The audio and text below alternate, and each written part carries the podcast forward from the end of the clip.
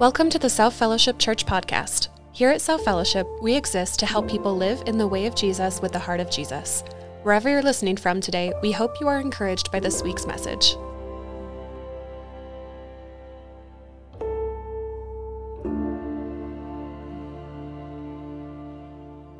Good morning, friends. How are you doing? My name's Alex. I'm one of the pastors here. Greetings on this wonderful daylight savings day, a day that means nothing to you if you have small children, as I do. It's uh, it's just this blip. I, I, it's not that I'm mad at you guys. I, I just resent you all, to be honest. I, uh, my kids got up at five because they thought it was six, and their life continued uh, as it had the days before that. So, anyway, I don't know what I'm doing. I'm just complaining. Um, so, we're going to jump into our series on Acts. We're in chapter 16. We're going to start here. I'm going to, I'm going to start by telling you a story. And I'm just going to trust you just to hold on to this story for a while, and we'll, we'll kind of come back to it after a bit. A man is traveling for work. He's in an airport. He's flying from Seattle to Houston. Uh, and while he's sitting at the bar waiting for his flight to board, a, a beautiful woman comes over to him and says, Would you like to have a drink with me? And he's like, I absolutely would. This is something I've been hoping would happen the whole of my life, and it never has until this day. I would love to have a drink with you. And so she goes off and she comes back from the bar with a couple of bottles of beer. And that's the last thing he remembers before waking up in a bathtub of water and ice.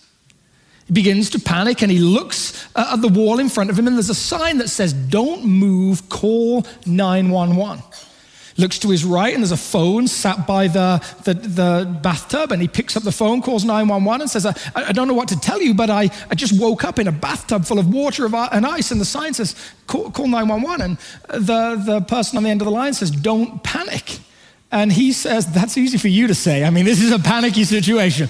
No, he says, uh, Okay, what, what should I do? And the lady says, Well, I want you to reach behind your back. And can you find a tube in your lower back? And he said, Yes, I can. There's a tube coming out of, out of my back. And she said, Okay, what's happened is this there's a gang of criminals that have been harvesting people's organs. You've fallen victim to one of their schemes. We're going to send someone to be with you straight away. Now, for a while, this story uh, was so common that everybody a, of a certain age in a certain period had a friend of a friend that this had happened to. And yet, there's not one single statistical case of this ever happening anywhere in the United States. It's just never, ever taken place. And yet the story is so sticky that I'm going to ask you in about 20 minutes what you remember about the story. I'm not going to ask, actually ask you to answer, but I'm just going to ask you to recollect the story. And I would predict you can remember 95% of the details. There's something about story that engages our minds and connects with our hearts that, that ultimately is transformative in a way that just information never is. So, that being said, we'll come back to it, but for now, let's read a story. We're going to read Acts chapter 16, starting in verse 16. If you have a text, we'll go through it verse by verse together, but for now, I'm just going to read down to verse 31. Once, when we were going to the place of prayer, we were met by a female slave who had a spirit by which she predicted the future. She earned a great deal of money for her owners by fortune telling. She followed Paul and the rest of us, shouting, These men are servants of the Most High God who are telling you the way to be saved. She kept this up for many days. Finally, Paul became so annoyed that he turned around and said to the Spirit, In the name of Jesus Christ, I command you to come out of her. At that moment, the Spirit left her.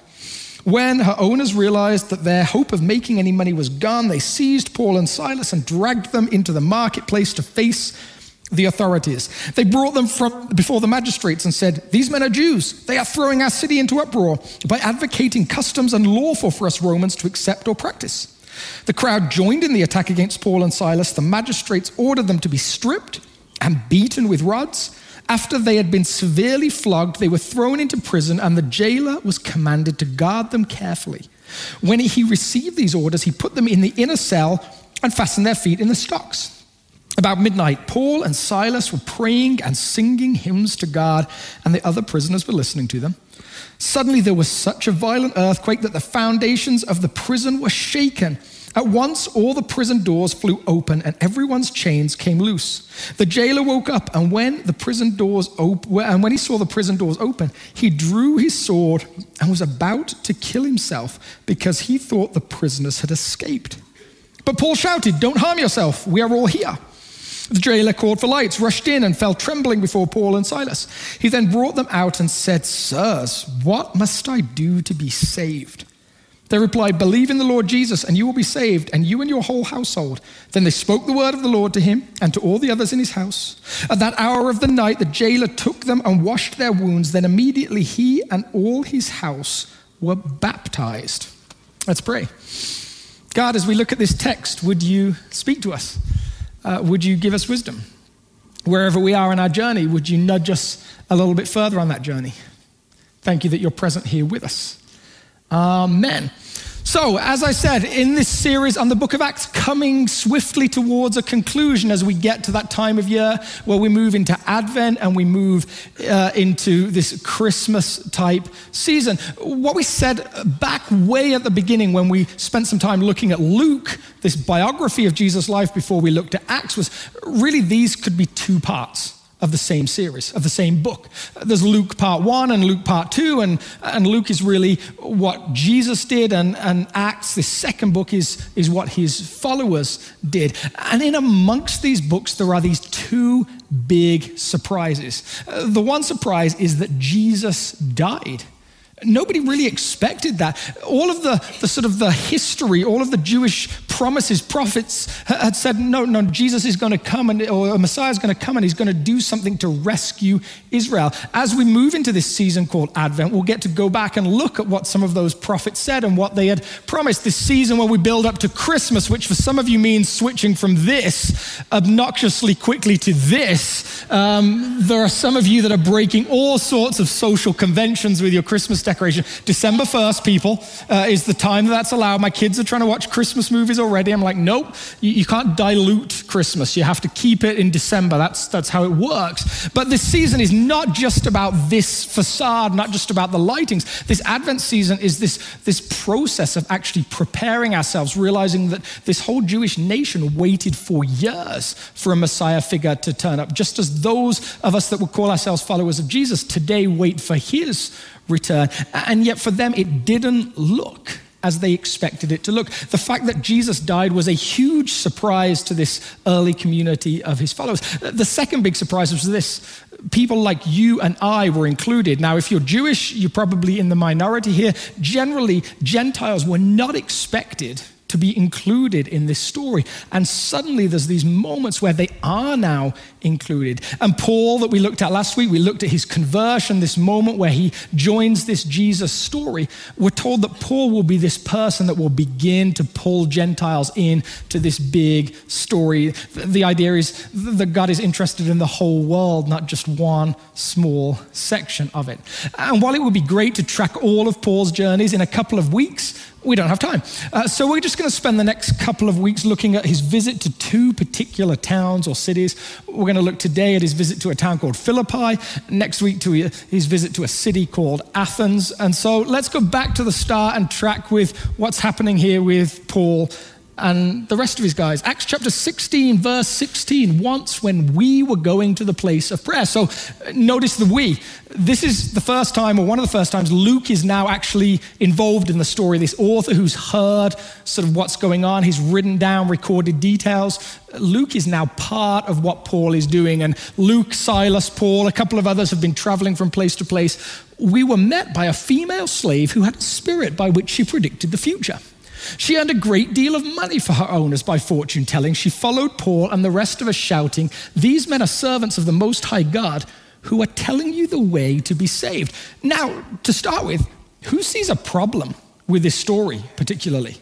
Is there a problem with it? I mean, uh, on the surface, if you're starting or, or propagating or spreading a new religion, and you walk into a town where there is already a great deal of religious activity, and one of the major proponents of that religion starts following you around saying, These guys are right. These, you should listen to them. On the surface, is there anything wrong with that? When you read it on the surface, this seems like a huge advantage. Paul has walked into this town, started sharing his message, and someone who's known to predict the future has said, Listen to this man. He's wise. He has the truth. On the surface, we would say if we were going about starting a new faith or sharing a new faith, people buying in, that seems like a good thing. And yet, that isn't how this story works. So she kept this up for many days. Finally, Paul became so annoyed that he turned around and said to the Spirit, In the name of Jesus Christ, I command you to come out of her.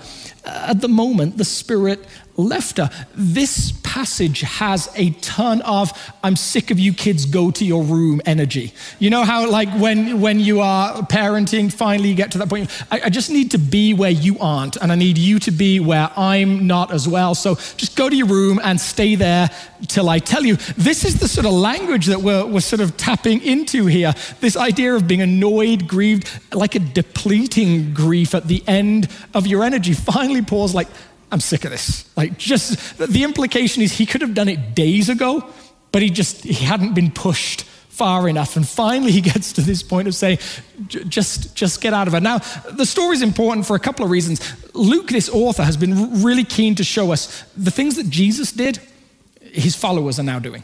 The things that happened to Jesus are now happening to his followers. So in chapter three, we saw this moment where Peter is used by God to heal someone well, Jesus healed many people. There's this moment where some of them are arrested and questioned, and Jesus was arrested and questioned. There's uh, chapter 7 where Stephen is killed for his faith, and Jesus was killed. And in this incredible moment, just like Jesus forgave his enemies in this moment of death, Stephen will do the same thing. There's multiple ways that we see that reflected, and, and this is another example of that. Jesus had moments like this where he would say to a spirit, Just be quiet, just, I'm done. This, this same energy was present there. On the surface, there's no obvious answer, particularly as to why Paul chooses to not take advantage uh, of this person who's basically saying, listen to this guy. But I, what I would suggest is maybe at the heart of this is this. For Paul, there can be no association between this new way, this Jesus way, and the old ways.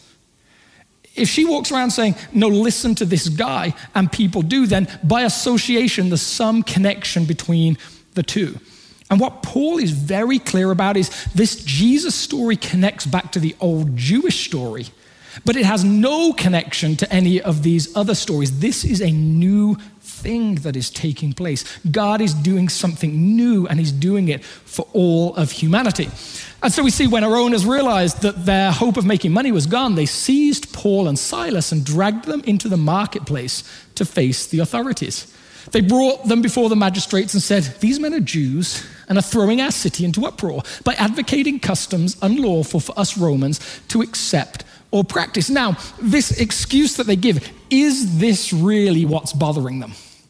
Absolutely not. Just like we saw with the Jewish leaders in chapters 3, chapters 4, chapters 5, this passage again is primarily centered around power and how you can stay in power, wealth and how you can keep hold of wealth. We see what happens when established power is challenged by an alternative power. And this narrative is there over and over again in Acts.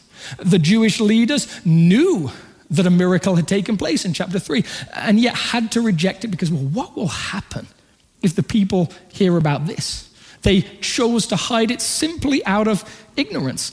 Same thing with these guys in Philippi. It's no different because we're now in the Greek speaking world. They know something significant is happening, and yet, just to keep hold of power, same narrative. What happens when power is challenged by an alternative power? And that will happen throughout this Jesus movement.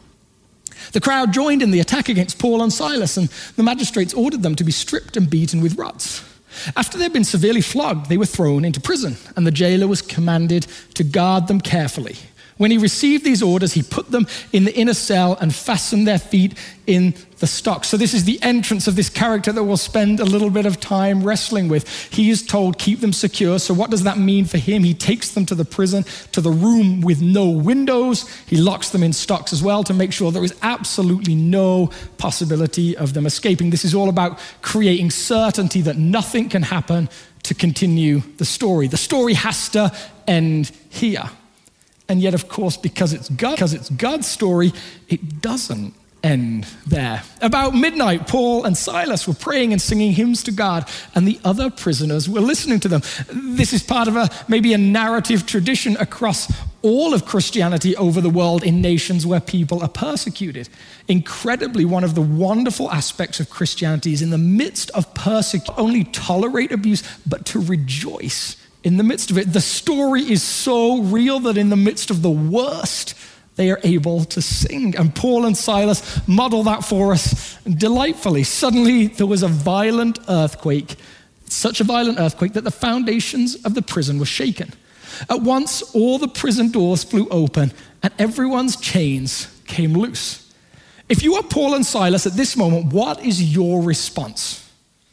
Is your response, hey, God provides, it's time to leave, let's exit everybody? If you are Paul and Silas at this moment, what is your response? Is your response, hey, God provides, it's time to leave, let's exit everybody, we're all off together? Notice it's not just Paul and Silas that are included in this, all the prison doors flew open, everybody's chains came loose. Suddenly there's this possibility of mass exodus. Everybody just leaves, the guilty and the non guilty alike. And yet again, the story takes this slightly surprising twist because they don't leave for whatever reason.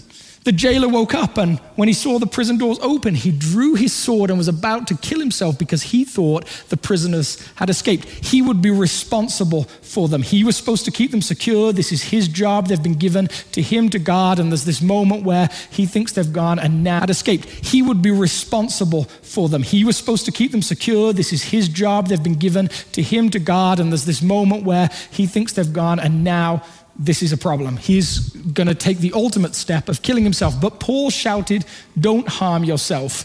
We are all here. The story, whether intentionally or unintentionally, is really vague. Did they not escape because they didn't have time? Was it just really that sort of staccato? There's this moment of earthquake, there's this moment where the jailer runs in and they're so close together they didn't have time? Or did he intentionally wait for the jailer? We just don't know. But Either way, Paul is super concerned that this guy not take a step of harming himself. Don't harm yourself. We are all here. And then the jailer rushes to them and asks this immortal, perhaps, question, a question that has been reiterated in sermons all over the place. He then brought them out and asked, Sirs, what must I do to be saved? Which is an unusual question, right? I mean, for him to ask. We may think of it as normal if we grew up in church. We may have used that language a lot, but what does he mean by that in this moment? What does this Greek man who has simply encountered this new, what does he think he needs? What's his felt need? It's, it's just left on the surface with no particular answer. He has seen something in this narrative that tells him he has some need deep in his life. Now, now we would say, those of us that have been in this church thing for a while, well, he realized his need for salvation, for the forgiveness of sins. And, and I could say, maybe, maybe he did. Maybe he will eventually. Later, we'll see, we're told Paul will unpack this Jesus story for him. But in this moment, I actually think all we can say is that there's maybe he will eventually. Later, we'll see, we're told Paul will unpack this Jesus story for him. But in this psalm, felt need in him that says, This story I am living by right now for a different story.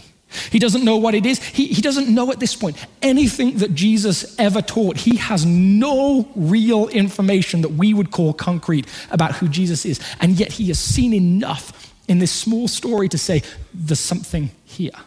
I want in on this story. Friends, all over the world, there are people that are living stories that have just been given to them at birth, perhaps, or they've adopted later that are saying, I need a better story to live by. I need something else. This story, it's just not working.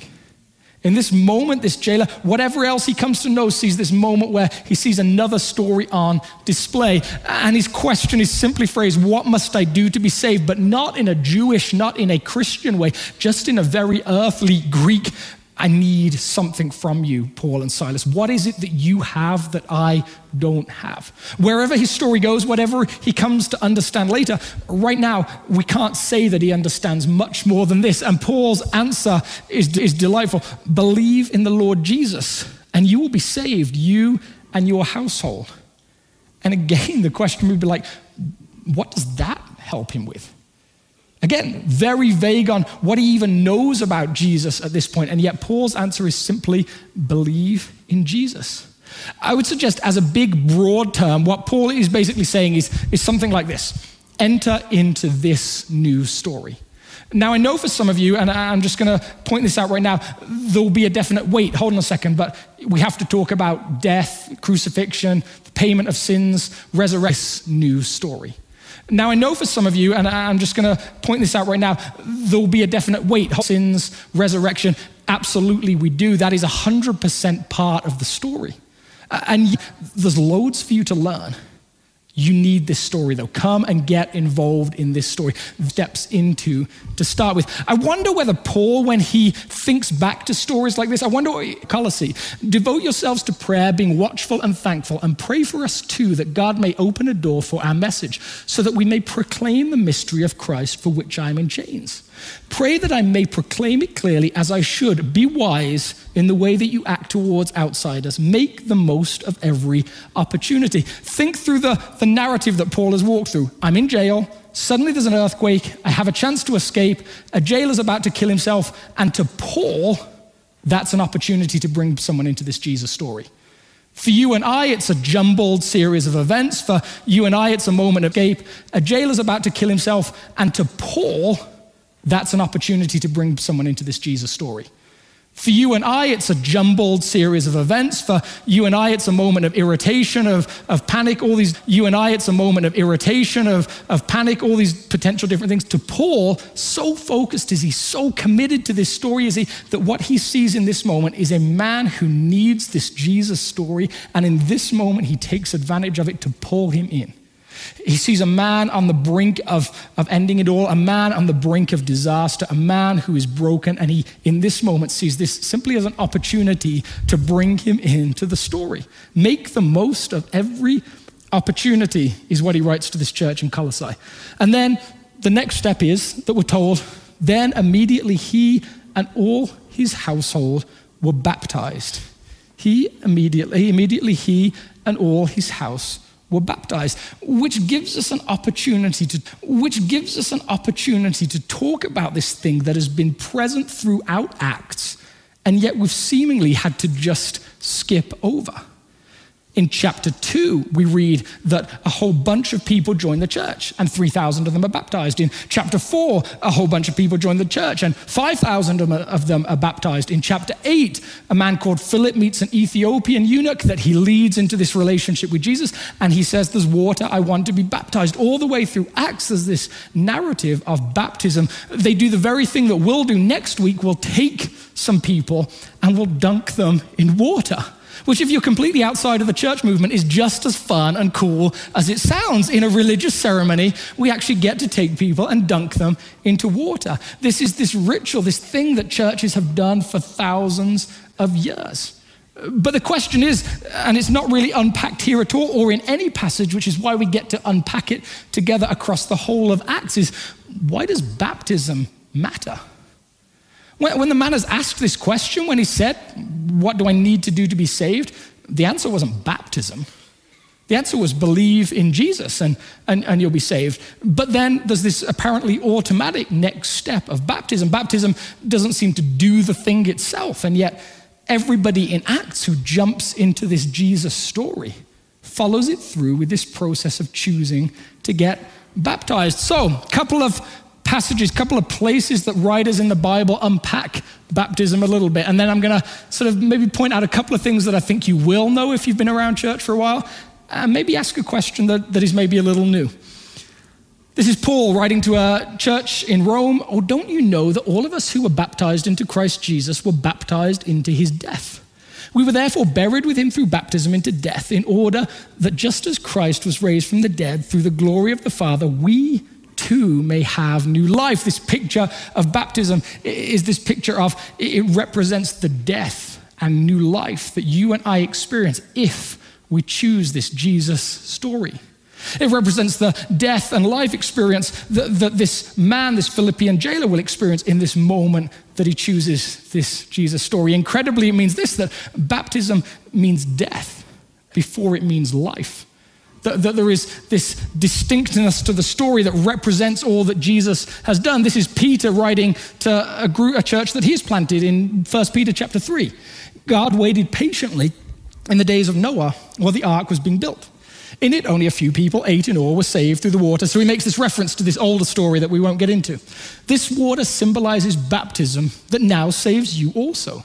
Not the removal of dirt from the body, but the pledge of a clear conscience towards God. It saves you by the resurrection of Jesus Christ. For both of these writers, for Paul and for Peter, there is this connection to, to this story of baptism. Something that you are doing here represents your entrance into this new and different story. It isn't the thing itself, and yet it's important as a representation of the story. You might say that for a lot of people, baptism is first a cleansing of an old story.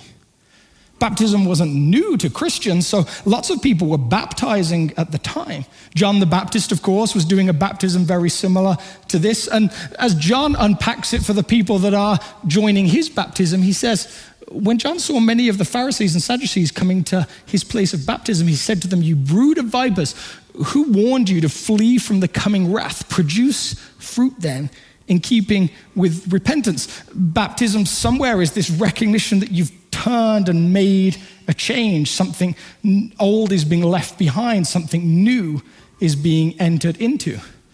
But it's also not a cleansing just of an old story, it's also maybe an initiation into a new story. It's this moment where these followers of Jesus said publicly, I am entering into this new story. I am making this declaration. A private, personal, internal decision suddenly becomes this thing you are announcing to everyone. And, and let me say this you can make a decision, I can make a decision. We can be baptized into this Jesus thing or something else. But you are definitely baptized into something, whether you know it or not. It might just be that you're simply baptized into this world system of consuming and producing. We, we, live in this world and in this age where really we're told our value is based on how much we can produce and how much we can consume. And what we're told over and over again, whether we know it or not, is well, you never get enough and you never consume enough. There's always more to get and always more to consume. And that's why you have the dream car that you always wanted, and then you get that car, and then another car is released or an upgrade happens or something new is available to you. You get the house that you thought your family would always be happy and everything would be great. And then after a while, there's a better house or a bigger house or another location. There's always something else to attain to. And that's sort of the world's thing that we could be baptized into. And sometimes we hear this narrative maybe that, well, that's all just capitalism. But yeah, People have been sitting in towers counting coins for a lot longer than capitalism has existed. We as humans, for a long time, have gathered more and more stuff and said that's the value of life. Somewhere, uh, baptism as an initiation into this new story is a, is a declaration I'm not for the world's thing, I'm decidedly in favor of this thing. So you might say that somewhere cleansing and initiation is what baptism is it's death and its resurrection, its tomb, and it's also womb. It is something that represents this moment of new birth. But what I would say for those of us that have been doing this church thing for a while, that's all in the past, right? I mean, for most of us, many of you chose to be baptized, maybe as a kid, maybe you didn't choose it, maybe you walked through that journey because your parents put you through it, maybe you did it as an adult, but many of us would have taken that journey. And if you haven't, the invitation for you is the same as for the Philippian jailer. Enter into this new story, a death and resurrection and new life and all that Jesus did. Enter into that story and then be baptized. But what about for those of us that would say, well, we did that thing? Is, it, is all it is just a past thing that we, a hoop that we jump through? I spent a couple of years on a PhD program, and I had this incredible Austrian supervisor who, after a while, when I was about to have, we were about to have our first child, looked at me and he said, Alex, I don't question whether you have the uh, intelligence to do a PhD. I question if you have the arrogance. I was like, what do you mean, arrogance? And he said, well, all of us academics at heart, we're arrogant. Everyone has to suffer so we can jump through this hoop that enables us to do what we want to do. But all it is is a hoop. It just gives us access to teach. And, and we write this one paper, and then they tell us now we can teach on any subject related to it without any particular qualification to do it. But he said it's really just a hoop. Just a hoop. For, for you with your story of I entered into this Jesus story, I was baptized, is it simply, it was a thing I did because I was supposed to do and it's in the past. Is that all baptism is? Cleansing from an old story is great, initiation into a new story is great, but does it mean something today? Does it have any practical sort of meeting of a felt need? And to tap into that felt need, what I'd like us to do is read another story together. This story to me is tap into that felt need what I'd like us to do is read another story together. This story to me is when I think about pathos, when I think about heartbreak in the Bible, this is one of those stories that I go to. I'm going to read most of it out loud, and I'm just going to throw the last few verses up on the screen. This is Lamentations chapter 5, which I'm sure many of you have read recently for your daily devotional readings. Chapter 5, verse 1. Devotional readings. Chapter 5, verse 1. Remember our disgrace. Our inheritance has been turned over to strangers, our homes to foreigners. We have become fatherless.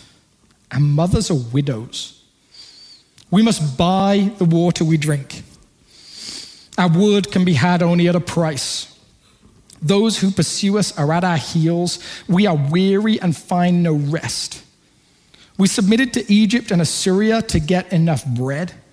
Our ancestors sinned and are no more. We bear. Women have been violated in Zion and virgins in the town of Judah their hands. Elders are shown no respect. Young men toil at the millstone, stopped their music. Joy is gone from our hearts. Our, da- our dancing has turned to mourning. The crown has fallen from our head. Zion, which lies desolate with jackals prowling over it. You, Lord, you, Lord, reign forever. Your throne endures from generation to generation. Why do you forsake us so long? Restore us to yourself, Lord, that we may return. Really rejected us and are angry with us beyond measure. Throne endures from generation to generation. Why do you always forget us? Restore us to yourself, Lord, that we may return. Renew our days as of old, unless you have utterly rejected us. Last words of this writer of this book, Lamentations, it's the lament, the poem of a city that is in a city that has no hope of a preferred future. And yet it articulates what I would suggest up there. Why do you forget us? Why do you always has moments of saying, I feel forgotten? I feel the universe could pay attention and doesn't. When I was six or seven years old, I was left in the parking, look, the five minutes that became 10 minutes. I'm talking past the time where you're like, this is just normal to the about your safety. And I remember thinking, why isn't she here? And if she isn't here, is she thinking of like, I should be there, and for some reason I'm not there right now? Now, now I have kids of my own and I forget them regularly. It's, it's not uncommon, right? I'm just like, you know, get over it. You sat in a parking lot, it's fine but at the sense of, of neglect and the sense of being forgotten was so palpable. And, and I would say you always forget us. And yet, we often feel forgotten. God that forgets. I would suggest that we are the ones that are forget. We often feel forgotten, but while we may feel forgotten, we are the ones who forget. Just by naming, open up some cans of worms in amongst relationships by saying, Has there been an anniversary that was forgotten? Has there, it's just such a great day, isn't it? And, and the other one looks back and says, Uh huh. It is a great day, isn't it? Forgotten, something special happened on. There is that the way that partner can look at part in forgotten. By nature, we forget stuff as human beings. Uh, and to sort of help us understand that, I'm going to show you Charger. Baptism. That's an easy one. Gorilla.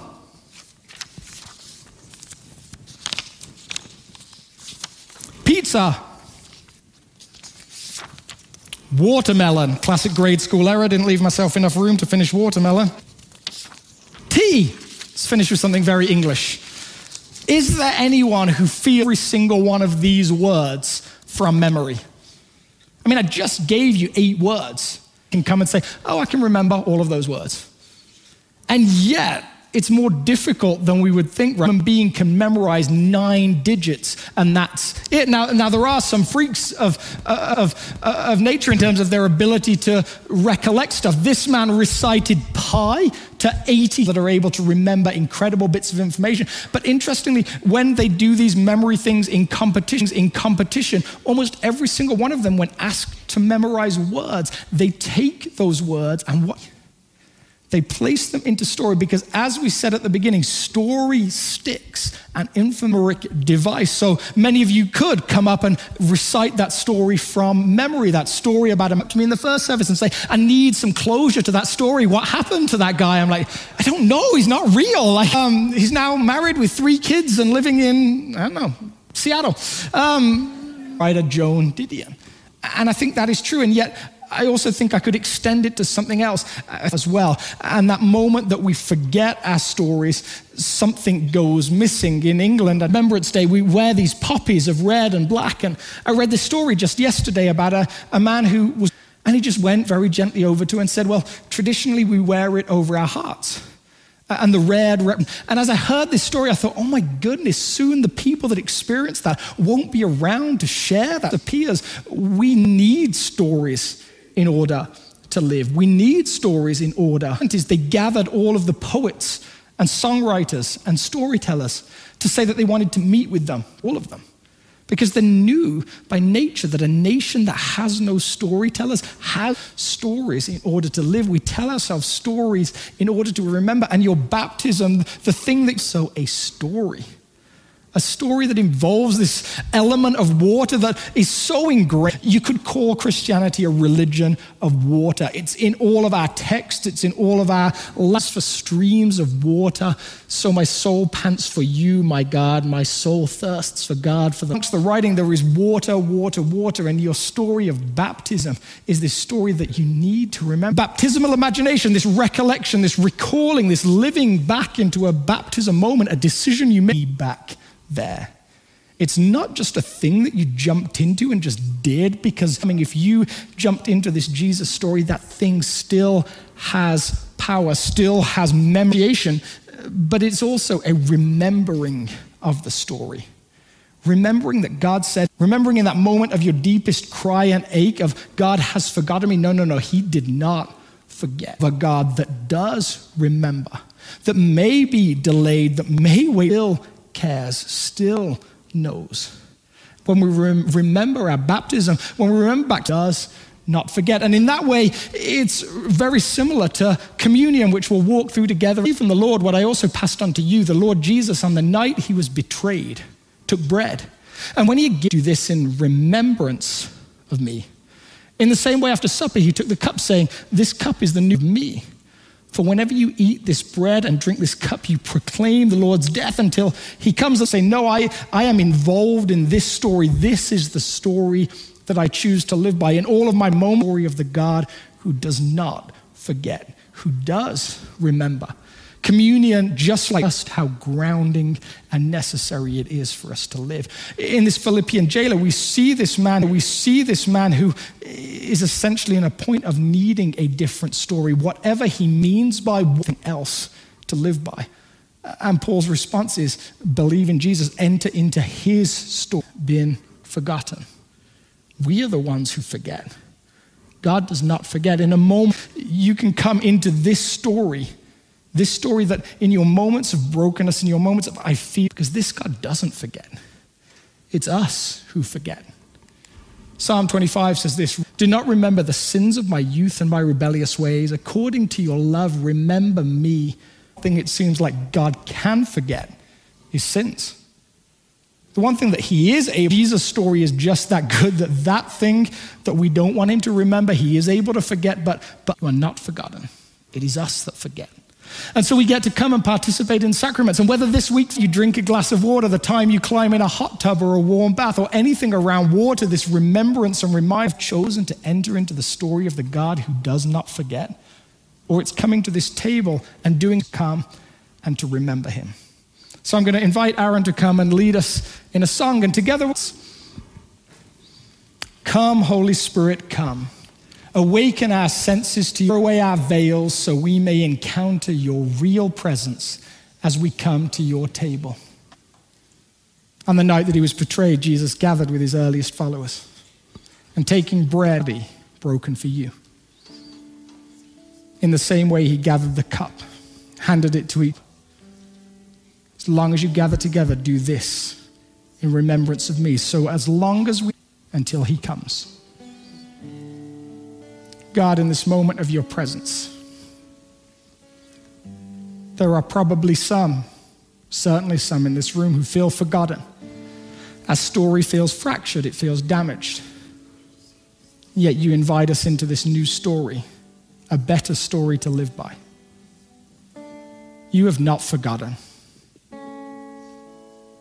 The Jesus story is, at its essence, a story of a God who has not forgotten this world that would ultimately give his own son to make it whole. In our need for wholeness, our need for forgiveness, our deep cry that perhaps resonates with the jailer in Philippi what must I do to be saved? May we come to this table and find you present. As Aaron leads us in song, feel free to come and grab the elements and take them back to your seats, and we'll take them together as we end the service. Come whenever you're ready. If God is working in your life through this ministry, join us in reaching others by partnering with us today. You can give online at southfellowship.org/give or on the South Fellowship Church app. Thanks for listening, South family. Have a great rest of your day.